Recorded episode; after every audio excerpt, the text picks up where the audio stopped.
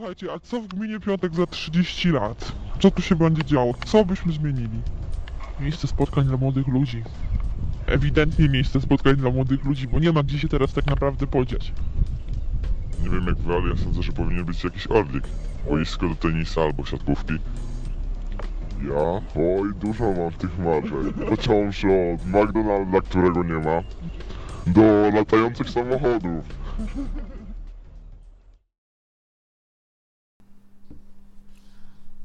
Czytaj.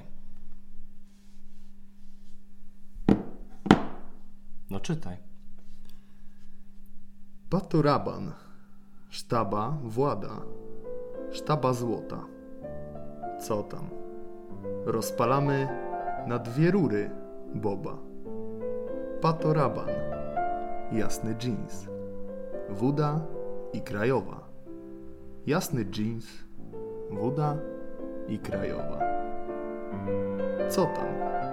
Rozpalamy na dwie rury Boba. Patoraban. Jasny jeans. Wuda i krajowa. Jasny jeans. Wuda i krajowa. Jesteś jakiś niepoważny, człowieku. To jest smutne, ale prawdziwe. Że woda jest krajowa? Nie powiedziałbym. Ale to właśnie nie chodzi o to. Wuda i krajowa. Krajowa produkcja. No wiem, chodziło o to, że woda i krajowa. No właśnie, ten dualizm, nie? I to jest fascynujące, bo niby kaz bałagane. Gdzie tu widzisz dualizm w wodzie krajowej? Człowieku, ty To nie chodzi wuda krajowa, tylko jest wuda i krajowa, czyli polskie narkotyki. A, że krajowa... A, że... Teraz ci głupio troszeczkę. Nie, po prostu... Nie przyznasz się, ale widzę, że jest ci głupio. Widzę, nie... Nie, to jest muzyka dla kompletnych kretynów. A jeżeli się w tym odnajdujesz, to ja ci szczerze współczuję. Bo z jednej strony słuchasz takich cudownych wykonawców jak Marek... Marek. Pan Marek Dyjak. Pan Marek Dyjak, który tworzy sztukę. A z drugiej strony słuchasz czegoś takiego, to jest żałosne.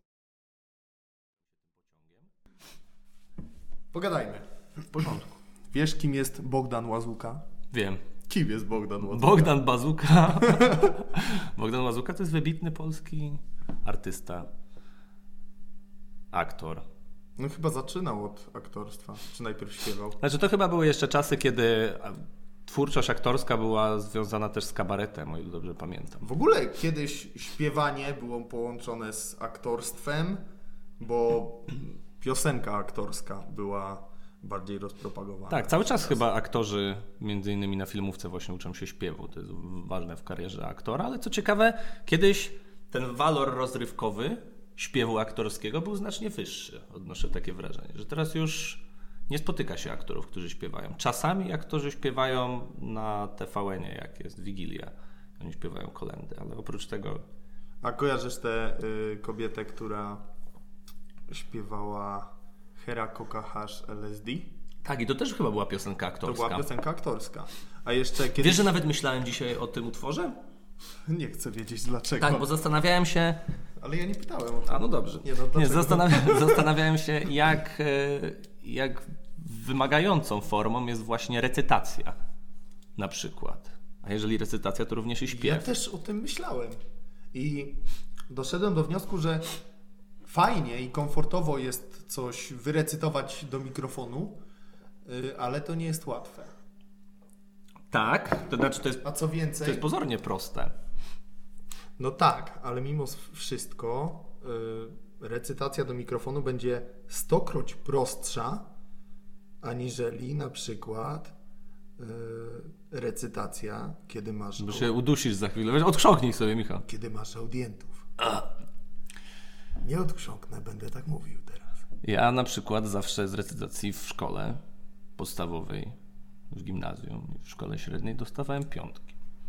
Bo ja potrafię ładnie recytować. Czyli w szkole średniej jeszcze recytowaliście troszkę. Tak, ale to jest ciekawe. Wydaje mi się, że to ważne dla ro- rozwoju takiego artystycznego dziecka. Myślę, że to też ćwiczy pamięć trochę. Będę musiał, będę musiał dokończyć ten podcast sam za chwilę, nie bo się udusić. I tak na przykład zastanawia mnie, bo zawsze wydawało mi się, że recytacja jest łatwa, ale paradoksalnie właśnie trzeba. Tak samo ludziom się wydaje, że bycie aktorem jest bardzo łatwe. Że to wystarczy po prostu udawać przed telewizorem, ale ilość po prostu wysiłku, jaki ci ludzie muszą, na jaki ci ludzie muszą się zdobyć, żeby umieć mówić wyraźnie rzeczy, No a do tego masz jeszcze, no załóżmy, że 100 osób, które cię ocenia, choćby podświadomie, nie? no jasne. I oni oczekują od ciebie, że zrobisz swego rodzaju, rozumiesz, show. Tak, i to jest niesamowite, bo zawsze ludziom wydaje się, że łatwe jest to, czego nie robią. Cezarego Pazury e, oglądałem mm, wczoraj. Kilka takich. Właśnie to był stand-up, ale jeszcze wtedy nikt tego stand-upem nie nazwał. Tak, ale nawet ro- rozmawialiśmy ostatnio o tym, że stand-up to była taka forma, która zawsze była właśnie związana z aktorstwem, z kabaretem. W latach 90. to Tak, jeszcze, tak. do lat 90. w Polsce to było w miarę, w miarę jakoś widoczne. Chyba na początku lat 2000 ten stand-up w Polsce zanikł. Tylko Je- No nie, no myślę, że tak do 2000, 2010. Do 2010 jeszcze w miarę figurował, a później to już, ojej. No ja pamiętam, że kiedyś było coś takiego, nie wiem czy pamiętasz, HBO na stojaka. I to HBO, Mieliście w domu HBO? ja miałem HBO na stojaka i na siedząco, człowieku. Wtedy jeszcze to były czasy wizji TV. Mieliśmy tylko na leżąco No. i tylko na zachrystii. E, Kiedyś było coś takiego jak HBO na stojaka i pamiętam, że to chyba były czasy, kiedy HBO starało się przenieść ten stand-up amerykański, bo ten stand-up, który my mamy teraz w Polsce, on chyba ma taką, e, taką genezę bardziej bym powiedział... Komika amerykańskiego. Tak, wywodzącym się ze Stanów Zjednoczonych. Ten stand-up, jeżeli to nazywamy stand-upem, który był do lat, tak jak już ustaliliśmy, niech będzie tych 2000-2010, to był jednak stand-up bardziej połączony, według mnie, z aktorstwem i stricte z kabaretem. Teraz określenie, że w ogóle teraz według mnie określenie, że ktoś jest kabareciarzem jest uwłaczające. Dla ludzi, którzy nie są kabareciarzami. Tak, a z drugiej strony jestem stand-uperem, to jest takie, o, gość wychodzi, mówi śmieszne tak, ale większość stand-uperów w Polsce jest żenująca. Mnie to ba- bardzo nie śmieszą mnie te rzeczy. Mnie też nie, mało jest stand-upów. Lotek jest w miarę śmieszny. Patrzeć na przykład według mnie nie jest śmieszny. Patrzeć był kiedyś śmieszny, jak było więcej Był żartów o sraniu, no. O, co? Jak było więcej żartów o sraniu, to mnie bardziej bawiło. A w ostatnim, w jednym z ostatnich stand-upów ja już zaczął żartować o robieniu loda i w taki bardzo ekspresyjny sposób. Nie, już y, poczuł się trochę zbyt pewnie chyba, Rafał Patrzeć. Tak, to jest niesamowite, Tak jak, to jest niesamowite, jak sukces Ale niszczy człowieka. Co więcej, właśnie co działa na jego niekorzyść, on to przenosi na płaszczyznę swojej twórczości, a nie powinien, bo on wychodząc przed ludzi, on staje się kimś, kim najprawdopodobniej nie jest. Tak, ale wydaje mi się, że wcześniej on był takim człowiekiem, tak jak gadaliśmy o Dawidzie Podsiadło, że to jest taki człowiek jak my. Dawid podsiadły z chujem pewnie. Tak. Tak, on zbyt miło wygląda. Tak, właśnie chyba najlepsi są ci ludzie, którzy wydają się być trochę chujowi, delikatnie, nie? To oni pewnie są normalni. Można być albo chujowym bardzo, albo można być super miłym. W każdym razie wydaje mi się, że ta, że sukces niszczy człowieka. I właśnie jak się przed tym uchronić? Bo Zastanawiałem się dzisiaj, co byś zrobił, jeżeli, bo myślałem o cyrografii. No i wyobraź sobie, no, jakbyś miał dwa życzenia, dobrze zakontraktowane, na minus 30 lat twojego życia, to A właśnie to jest minus 30 lat mojego życia, czyli ja nie wiem ile miałem i nie wiem ile de facto dożyję finalnie. Czy ktoś mi, czy no ktoś... nie wiesz ile miałeś. Szanowny pan szatan. No, Zakładam, że nie wiesz ile miałeś. No Ale szanowny pan szatan na przykład mówi, nie uwierzysz, 85, twój numerek może być 55, ale wiesz, no są pewne konsekwencje. Czy to jest tak, że on mówi, no nie wiadomo ile, może miał cię, masz re, resztki tych, suszu roślinnego. Chciałeś mi otruć? To jest borówka. To jest pestka. Naprawdę? No. O Boże, wiesz, że ja kiedyś, Rycyną, jak amator. Michał. a czy, w ogóle czytałem ostatnio o tych, Ale poczekaj, dokończmy wątek. no dobrze, a potem przejdziemy do służb specjalnych i otruwania rycyną. Bo przypomniało mi się Dobrze. coś. Połóż to po prostu na biurku, przecież ono jest szerokie i długie. A mogę po twojej stronie? Możesz, nie musisz trzymać cały czas tej pestki w ręku. No, wyborna. I wyobraź sobie, no, poprosiłbyś pewnie o jakiś hajsik, nie? Jak tak do ciebie patrzę, No, pewnie poprosiłbyś o jakiś hajsik. Taki, żeby wpływał raz na dobę, albo raz w tygodniu jakaś określona sumka, nieopodatkowana, tak żeby fiskus się nie czepał, wiadomo. Kwestie techniczne do dogrania, nie jesteś głupi, Michałek. Jakoś byś sobie to wymyślił. No i w pewnym momencie masz ten hajs, no i co robisz z dniem? Bo my ludzie, Europejczycy, pracujący i uczący się, mamy poprzez naukę i pracę wyznaczony jakiś tryb dnia, mamy rzeczy do robienia. Rytm działania. No. Tak, więc co byś zrobił, gdybyś, gdybyś nagle tego rytmu nie miał, bo masz zapewniony byt, masz ciepłą wodę w kranie, znajdujesz się najprawdopodobniej w 5% najbogatszych ludzi na świecie. Już abstrahując od tych pieniędzy, ale tak czy inaczej już to poruszyliśmy. No kiedyś, tak, nie? tak, tak. No to co byś zrobił wtedy? Bo ja myślę, że fixum dyrdum trochę. Tak, ale to właśnie chodzi o to, że ludzie pragną tego, czego nie znają. I to tak jak y, ludzie, którzy stają się na przykład sławni. Okazuje się, że ta sława ich w ogóle nie satysfakcjonuje, że to nie jest to. To jest to, o czym mówiliśmy, czy tego właśnie oczekiwałeś. I może tak samo jest właśnie z tym, człowiek myśli sobie, o Boże, nie mam czasu. O Boże, znowu musiałem wrócić z roboty o godzinie 19 i umyję się, zjem, jestem zmęczony i muszę iść spać. Ale browarek jeszcze. A, albo cztery. Wiadomo. A może właśnie, kurde, No, Ostatnio na TikToku wyświetliły mi się takie. Ja na przykład używam TikToka w celu. ale czy ty już wyczerpałeś y, moje pytanie? No ja chciałem przejść płynnie do tego. Ja nie chciałem teraz mówić o jakimś śmiesznym TikToku. Czyli chciałem mówić o czterech różnych koncepcjach. Do kurwa oby.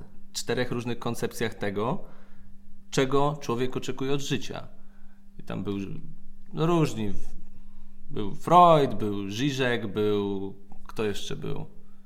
To nie był Kierkegaard. Zrobiłeś taką minę takiego myśliciela, który się zastanawia nad czymś, ale nie szczerą. Ty wiedziałeś, robiąc ją, że nie przypomnisz sobie. Tak. I że będziesz musiał kombinować. Nie pamiętam. W każdym razie, to jest kwestia tego, że czasami człowiek tak naprawdę.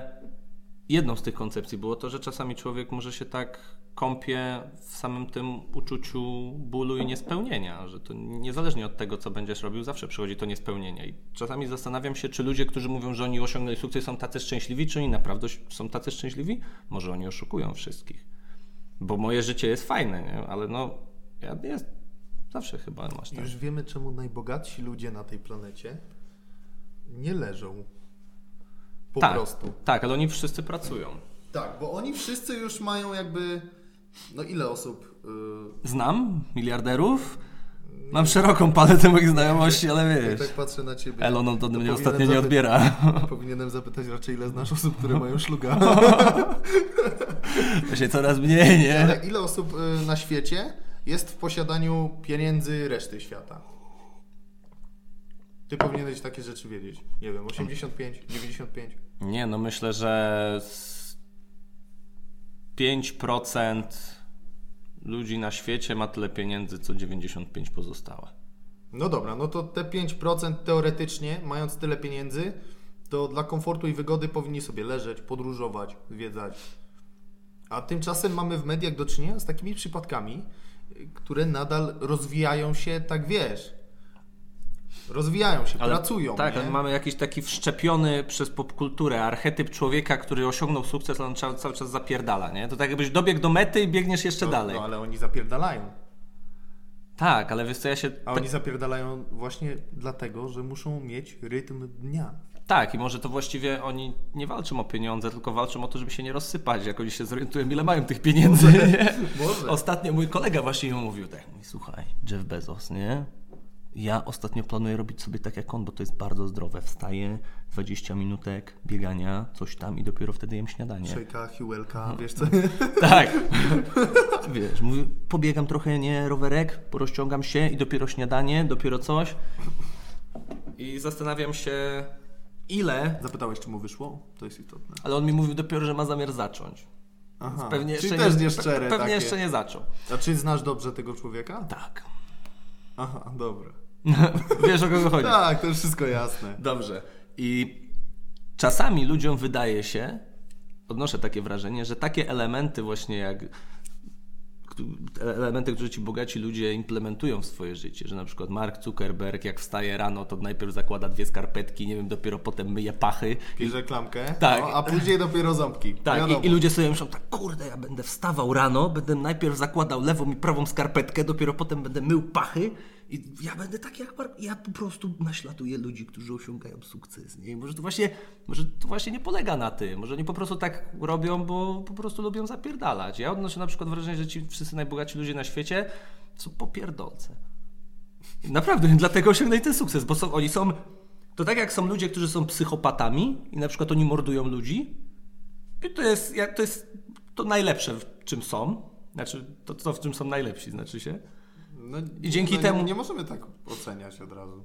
No tak, ale właśnie chodzi o to, że to, to jest to, w, w co naturalnie jakoś przekuwają swoją nienormalność. To może właśnie są ludzie, którzy przekuwają tę swoją nienormalność w takie chorobliwe zarabianie pieniędzy i trzymanie się rytmu dnia. I może właściwie dlatego ci ludzie osiągają ten sukces, bo oni mają na tyle nie po kolei w głowie, żeby akurat umiejscowić swoją całą energię w tym. Czyli ty uważasz, że bogaci ludzie nadal pracują, bo są, jak ty to poetycko określiłeś, pierdolcami? Popierdolcami. Popierdolcami? Przedrostkę zapomniałeś. Popierdolcami? A ja tymczasem uważam, że Ten tymczasem zakładasz rano najpierw dwie skarpetki, a potem myjesz pachy. uważam, że oni pracują, bo muszą mieć rytm dnia. Tak, znaczy no też, ale no chyba właśnie wtedy człowiek, jak człowiek zda sobie sprawę, ile ma, to się rozsypie, nie? A wiesz, ile miał Bogdan Łazuka? No zaskocz mnie. Cztery. Cztery żony. Cztery żony miał. Cztery żony, rozumiesz? To jest niebanalny wynik. I z Renatą Węglińską wziął rozwód. No tak, jednak w polskim prawie istnieje coś takiego, że wypadałoby najpierw wziąć rozwód z No poprzednim tak, ale kobietą, nie, żeby za 9 lat znowu do niej wracać. A miał w tak zwanym międzyczasie jakąś inną sympatię? Nie gadałem z nim o tym. Rzadko kiedy chcę mówić. Tak, mówisz, dzwonisz, mówisz, kurwa. On w większości śpiewa. Jak on zapytany y, u wojewódzkiego o coś tam, coś tam, to nie jest istotne dla dobra tej opowieści, zaczął śpiewać. O jakiejś dziwce, rudej, chudej, wódzie. Piękne to było. Naprawdę, bardzo mi się podobało. To Widzę, że jesteś zafascynowany posta postacią Bogdana Nie fascynuje wszystko, co jest dziwne. Dawid Podsiadło też jest dziwny, dlatego kurwa jest podejrzany. Rozumiem. Tak, ja myślę, że Dawid Podsiadło też może zakładać najpierw dwie skarpetki rano, Myślisz? a dopiero potem myć pachy, ale nie wiem. Wiesz co? Jeżeli już jesteśmy w temacie popierdolców i No to ty jesteś w temacie po chorobliwie bogatych ludzi, to ja czasami zastanawiam się, ostatnio ma- mam takie głębokie przemyślenia na temat tego, jak działa rozwój społeczny człowieka, ta piramida wpływów, czym tak naprawdę jest sukces. Czy te reklamy z tą żywnością Huela to naprawdę jest takie dobre, przecież to wygląda jak kasza, jest napisane od 9 zł do posiłku, nie? Od 9 zł za posiłek, no przecież to jest kasza zalana tylko wodą. Dlatego to akurat mi troszeczkę nie pasuje. I co, nie wypiłbyś kiłelka takiego A w sumie. rano? Najpierw dwie skarpetki, paszki. I chyłelek. I zaczynasz dzień. To zastanawiam Tak się. robią biznesmeni, poważni. Tak, my mamy takie przeświadczenie, zostaliśmy wychowani e, w takiej jakiejś świadomości, że jeżeli tylko ciężko pracujesz, to jesteś w stanie osiągnąć sukces. Kiedyś też nawet o tym rozmawialiśmy, nie? Ludzie ci pokazują, mówią, zobacz, Mark Zuckerberg. A kiedy zrozumiałeś, że jest inaczej? Ja codziennie, właśnie to jest jedna z tych rzeczy... Codziennie zmieniam zdanie. Tak, to jest jedna z tych rzeczy, którą ty wiesz, ale to je, w ciągu dnia masz takie momenty, kiedy jeszcze bardziej zdajesz sobie z tego sprawę, to cię bardziej boli. To Tak, jak, bo jak ty- boli cię na przykład palec wybity, nie? I ty dot, uderzysz się w coś, mówisz, kurwa, ale boli, Tak, nie? bo ty masz to, to przeświadczenie tak zakorzenione w sobie, Tak. ale ty wiesz, że jest inaczej, ale mimo wszystko to przeświadczenie z tobą jest już tak długo. O tym nawinął Oscar w pewnym momencie. W którym utworze? Nawinął i co, jestem winien? Że chcę więcej odrobinę? To piękne. Ja, te, ja też bym chciał troszeczkę więcej. Ja też bym chciał troszeczkę więcej, ale wiesz, to zazwyczaj... Albo, nie gadajmy o tym. Ale właśnie ja zacząłem się na przykład zastanawiać, bo mówię, mam czasami takie głębokie przemyślenia, że zacząłem analizować, jak na przykład wygląda system e, awansów pracy. Że to nie zawsze jest tak, że ty Zależy będziesz... w jakiej pracy. No dajmy na to... Jak akurat kiedyś pracowałem, to wiem. Ja też gdzieś pracowałem, wiesz, u brata. Ja u wujka, Władka. Kiedyś. O, taki warsztat samochodowy. Na giełdzie w Słomczynie tam Ja im pracowałem. przynosiłem kanapki. I Wydaje mi się, że z tych wszystkich ludzi, teraz wszyscy pomyślą sobie, no wszyscy, to znaczy ta jedna osoba, która nas słucha, że po prostu odkrywam to, co jest odkryte już. Też muszę coś powiedzieć, ale tak po cichu. No to dokończ sobie, dobrze. że to wszystko tak nie działa, że ty możesz pracować całe życie i nic nie osiągnąć. Ty możesz czasami w ogóle nie pracować i coś osiągnąć. No Ale tak, tylko właśnie ile w tym szczęścia, ile rozumu? Właśnie mnie się wydaje, że to jest 70 do 30. 70 na korzyść szczęścia. Że rozum bez szczęścia to nic, a szczęście bez rozumu może bardzo dużo. Kariera nikośladyzmy. Tak, to też jest poniekąd, coś takiego.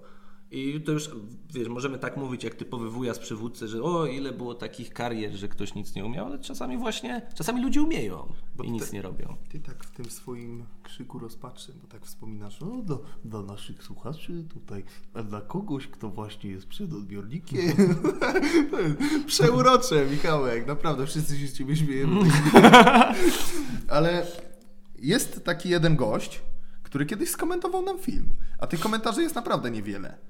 A on skomentował, że bardzo miło się tego słucha i że właśnie szykuje się na randkę. I ja mu wtedy odpisałem, bo wiadomo, ty nie jesteś zaangażowany w rozwój tego.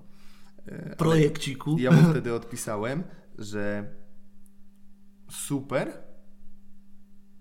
kropka. I No super, no i bardzo fajny komentarz, Michał. i żeby koniecznie dał znać po randce, nie? I nie dał. A on wrzucił jeszcze jeden komentarz, w którym napisał, że bardzo chciałby usłyszeć, jak rozmawiamy, o oczekiwaniu takim, jak w powieści jakieś tam jakieś. A nie chcę. Ja nie chcę nic mówić, ale właśnie ten, to co ty teraz przytoczyłeś, ten tytuł powieści mógł bardzo... najistotniejszy, Tak, ja mógł nam wiem. się bardzo przydać wtedy tej, tej no interpretacji. ale co byś zrobił? Wygooglowałbyś ją? Streszczenie krótkie przeczytał? Może ja ją Żałosny czytałem, jesteś. może ja ją czytałem. Nie czytałeś jej. To jest o... Archetypem do tej powieści była opowieść o facecie w łódce. O Boże, tak? Śmierć w Wenecji. tak.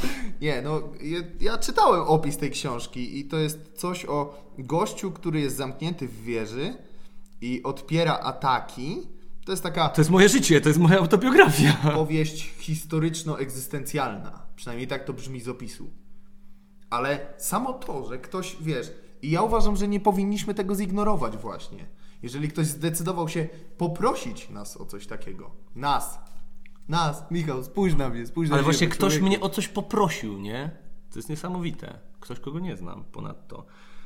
Yy, Ten komentarz to komentarz autorstwa Batiabun. Batiabun. Właśnie, Batiabun, pozdrawiamy.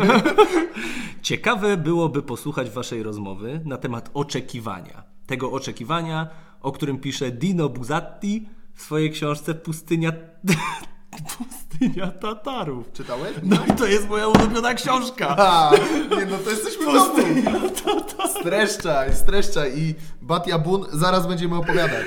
Przecież pustynia Tatarów to jest druga część Morza Kozaków. Nie. To na chuj się głupio cieszysz. Nie, kiedyś na pewno przeczytam, bo ja zawsze bardziej doceniam. Kiedyś na pewno przeczytasz. Tak, akurat teraz mam szereg innych lektur do przestudiowania. I akurat. I akurat pustynia Tatarów, no być może znajduje się gdzieś tam na końcu tej bardzo Ale obszernej. Jest, jest. Tego obszernego zestawienia, ale jest. Ja mam dużo takich książek, które chcę przeczytać. W każdym razie dobrze by było zgłębić tę lekturę i kiedyś użytkownikowi Batia Bun odpowiedzieć na to, bo uważam, że jeżeli zdecydował się nas o coś poprosić, nas, gdzie my mniej niż zero. Ale nie, właśnie ci wszyscy nasi znajomi, którzy mówią, że słuchają, a pewnie nie słuchają. Nie byli. Ja mam tam, nie obchodzi mnie, czy oni komentują, ale ten Batia Bun. On Tak. nie zna nas. Tak. On nigdy nas nie widział na oczy. Tak. Prawdopodobnie dlatego nigdy się do nas nie zraził. Tak! I właśnie. Dlatego ja doceniam to i uważam, że powinniśmy tutaj zainterweniować, bo widzisz, może Batia Bun przesłucha to, o czym teraz opowiadamy. Może będzie wiedział, że zwróciliśmy na to uwagę. A co gdyby on słuchał i by się nie dowiedział, że zwróciliśmy na niego uwagę?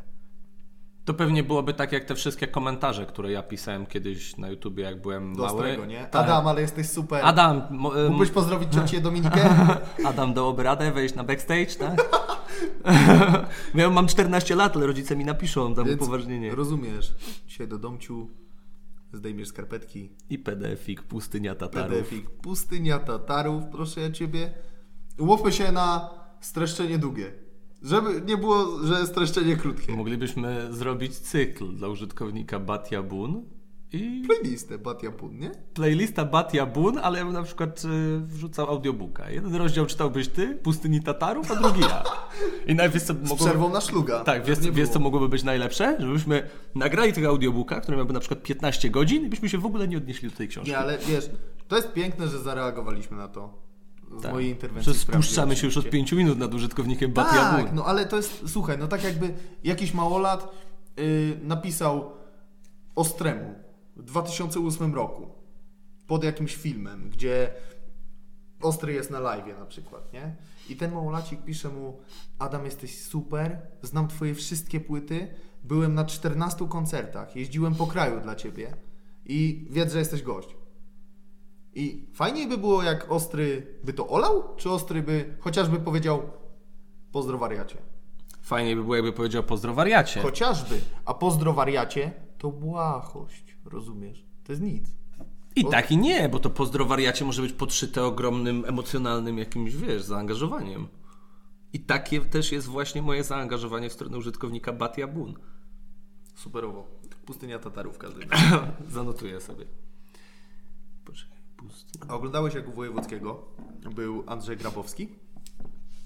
Oglądam wiele odcinków Kuby Wojewódzkiego. To był ten moment, kiedy... Ja, ja lubię to Tak. oglądać, bo z jednej strony mam tutaj Wojewódzkiego sh- showmana, gościa, który obraża innych ludzi, a że ja też lubię, to Ale nie, to, podpatruję. to jest właśnie, już powtórzę po raz kolejny, archetyp, ale niechaj to będzie przykład człowieka, który każdy chłopczyk, który w szkole był tym głośnym i często sobie żartował, chciałby być, nie? Po prostu zdał sobie sprawę, że można dużo gadać i śmiać się głośno i A tymczasem zarabiać na tym pieniądze. ci najgłośniejsi w szkołach to później są najcichsi. Tak, Zawsze. ja jestem bardzo smutnym człowiekiem wewnętrznie.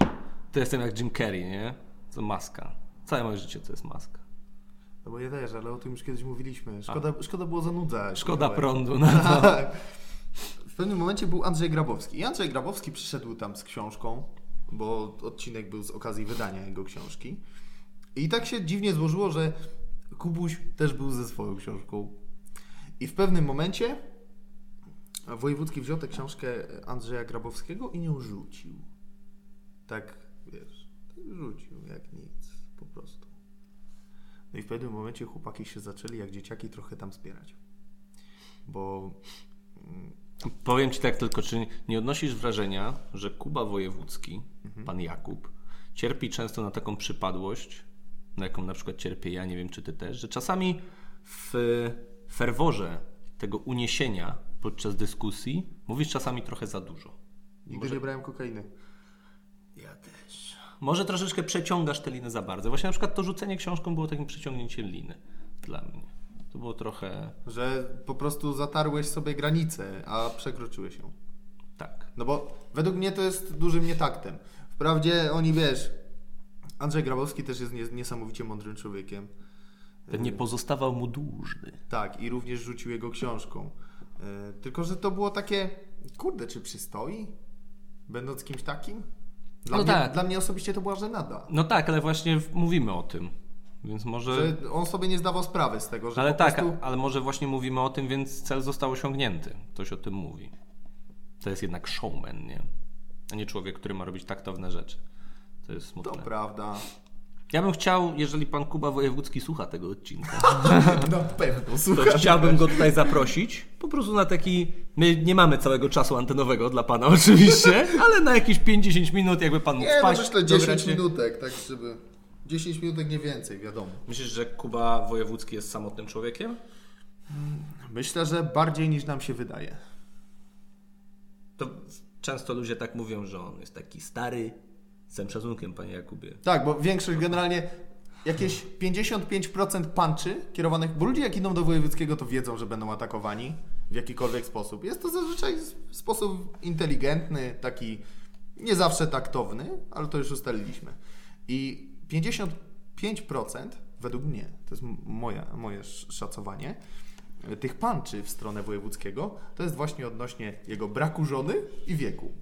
A nie odnosisz wrażenia, ja też zaobserwowałem to już wiele lat temu, że Kuba Wojewódzki ma dwa typy gości.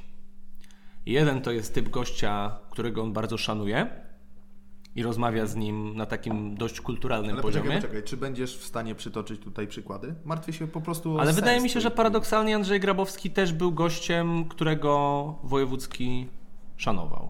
I rozmawiał z nim w pewien określony sposób. Może nie brakowało tam jakichś uszczypliwości, Wiesz- ale przychodzą na przykład, daj mi dokończyć. Przepraszam. Przychodzą czasami goście, z których Wojewódzki jawnie się naśmiewa, żerując na tym, że są oni może troszeczkę mniej inteligentni. Z Norbiego. Darłacha przez A to cały prawda. odcinek. Tomasza Niecika nie liczę, bo to jest wyjątkowa jeszcze, osobistość. Jeszcze był taki jeden. Yy, ten od. Weź nie pytaj, weź nie przyznaj. Jak on się- Domagała. Tak, to od, jego też cisnął domagałe. No i dlaczego? Panie Jakubie. I właśnie jest też Ale ciekawe, czy on przenosi takie swoje osobiste przemyślenia. na- animozje wewnętrzne. Tak, na, na, na płaszczyznę swojego programu. Bo teoretycznie, gdyby chciał być profesjonalny, bo tam ktoś kiedyś powiedział, że jest dziennikarzem, No tak. też nie szczerze, no to nie powinien tak przenosić tego. Ostatnio oglądałem wywiad takiego dziennikarza radiowego e, z Dorotą Rabczewską, szerzej znaną jako Doda. Ja uwielbiam Dodę. I on w pewnym momencie, już na starcie, ją zlekceważył, ale tak na grubo. Bardzo żałuję i bardzo przepraszam, Konrad, wybacz mi i ciebie też zresztą przepraszam, że nie pamiętam jego nazwiska teraz. Ale jak ją zlekceważył? Co on tam? Powiedział coś nieuprzejmego? Tak, powiedział coś, yy, dopierdolił się do jej stroju. Powiedział, że z gołą pupą gdzieś tam chodziła, coś tam. E, Później powiedział, że jest bohaterką tabloidów. Bo Dorota Rabczewska powiedziała, że ona niespecjalnie ma w zwyczaju rozmawiać o, o tym, co jest w tabloidach. A on jej powiedział, ale pani jest bohaterką tabloidów, więc musi pani. I ja byłem zdumiony, jak Dorota Rabczewska potraktowała tego człowieka. Co, naskoczyła na niego? Właśnie nie. Ona w pewnym momencie jeszcze na początku nie zdenerwowała się jakoś bardzo. Później potraktowała sytuację groteskowo, ale powiedziała mu, że pan nie jest dla mnie w żaden sposób już opiniotwórczy. Naprawdę, byłem w szoku. To jest bardzo uszczypliwe, ale w taki dość wysublimowany sposób. Mhm. Takie właśnie puncze są najgorsze. Ale kto by pomyślał, że Dorota Rabczewska? Właśnie nie, A właśnie nie Dorota- szata zdobi człowieka. Ale właśnie Doda to jest niesamowicie inteligentna osoba. Są celebryci, którzy są w mojej opinii, to jest tylko moja opinia, kretynami. Doda nie jest taką Na osobą. przykład kto? Weź obraź kogoś. Ale To tak jest- na grubo. Kto jest kretynem? No. No nie wiem, Norbi jest według mnie kretynem. Ale to, dobrze, bo broniłeś Norbiego, tak, Ale już się wyrównało, nie? Norbi że- teraz właśnie wyłącza nasz podcast. ale kretynem dlaczego Norbik? Nie, właśnie dlatego, gość- dlatego mówię, to jest moja Czym subiektywna... on się zajmuje? Bo ja kojarzę jako postać, No ale to jest disco polo jakieś. artysta, muzyk, konferencjer. Był taki jeden koncert gdzieś na jakichś dożynkach, jest filmik na YouTubie, gdzie stoi 15 osób pod sceną. Nie, to, to, to, to chodzi po prostu o to, że to jest moja subiektywna ocena. Doda według mnie jest niesamowitą osobą. Albo inaczej, mogę podzielić ludzi, którzy zasługują na spotkanie z moją marną osobą. Ewidentnie. Nie, no jestem robakiem dla tych ludzi. Dla Norbiego też pewnie jestem robakiem, nie wartym, wiesz, splunięcia, ale ja bym nie chciał się spotkać z Norbim. To go powinno zaboleć, właśnie ten, ten robak nie chce się z nim spotkać. Ale dlaczego nie chciałbyś się z nim No po prostu, właśnie to, to Ale wszystko... co, przez jego twórczość, czy przez... y, Nie, absolutnie nie obrażaj twórczości, kurwa, pana... Mam nadzieję, że on ma na imię Norbert, nie? Ale no pana Norberta, czyli to jest... Twój tata ma tak samo na imię... Jeżeli ja wszystkie ale mojego, kropki... Ale mojego taty Michałek to ty w to nie mieszaj, dobrze? Jeżeli połączyłem wszystkie kropki dobrze, wydaje mi się, że to jest mało ciekawa osobistość po prostu. Przepraszam z tym kretynem, ale kurde, Doda jest super. Radosław Sikorski jest super. Radka Sikorskiego ja uwielbiam. Ja nie mam chyba z y, celebrytów takiej osoby, z którą nie chciałbym się spotkać. Z każdym chciałbym się spotkać. Najbardziej chciałbym się spotkać ze Stalinem, z Mussolini, Z celebrytą. z. Z celebrytą, tak. Pupilkiem tabloidów. A z celebrytów chciałbym się spotkać z panem Badurą. Z panem Badurą? Tak, to jest ten gość. y, Masz na myśli wybitnego polskiego, łódzkiego aktora Lecha Dyblika, którego miałem kiedyś okazję spotkać na wodnym raju na basenie w Łodzi. Ja też go tam spotkałem, bo Na saunie? Nie. A, to nieważne. Ja go spotkałem na saunie kiedyś. Grubo było? A. Tak, mało tego, ja byłem kiedyś na spotkaniu z e, właśnie Lechem Dyblikiem i z Wojciechem Smarzowskim. I to spotkanie było poprzedzone projekcją filmu Wołyń. W Pana muzeum. Badurę też wojewódzki wyśmiał. Ty nie mów takich rzeczy, pan Badura. Przecież jak to brzmi, człowieku? To jest Lech Dyblik, wybitny polski łódzki aktor filmowy. To, to mówię, że kojarzę go jako pana Badurę. Zaraz wyjdę. Michał, e, Zaraz Hej, wyjdę. Uspokój się, uspokój się. Załóż tę koszulkę z powrotem. Dobra, dobra, poważka, tak? Byłem na, byłem na spotkaniu e, z Wojciechem Smarzowskim, właśnie z panem Lechem Dyblikiem. I to spotkanie było poprzedzone projekcją filmu Wołyń, bo to był właśnie moment, kiedy film Wołyń wychodził. I on był, wszystko to odbywało się w Muzeum Kinematografii.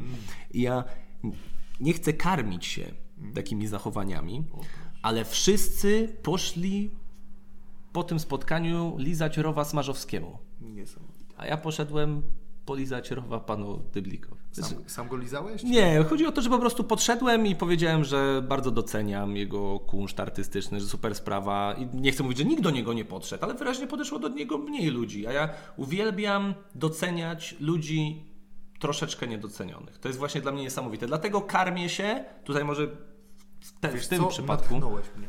No.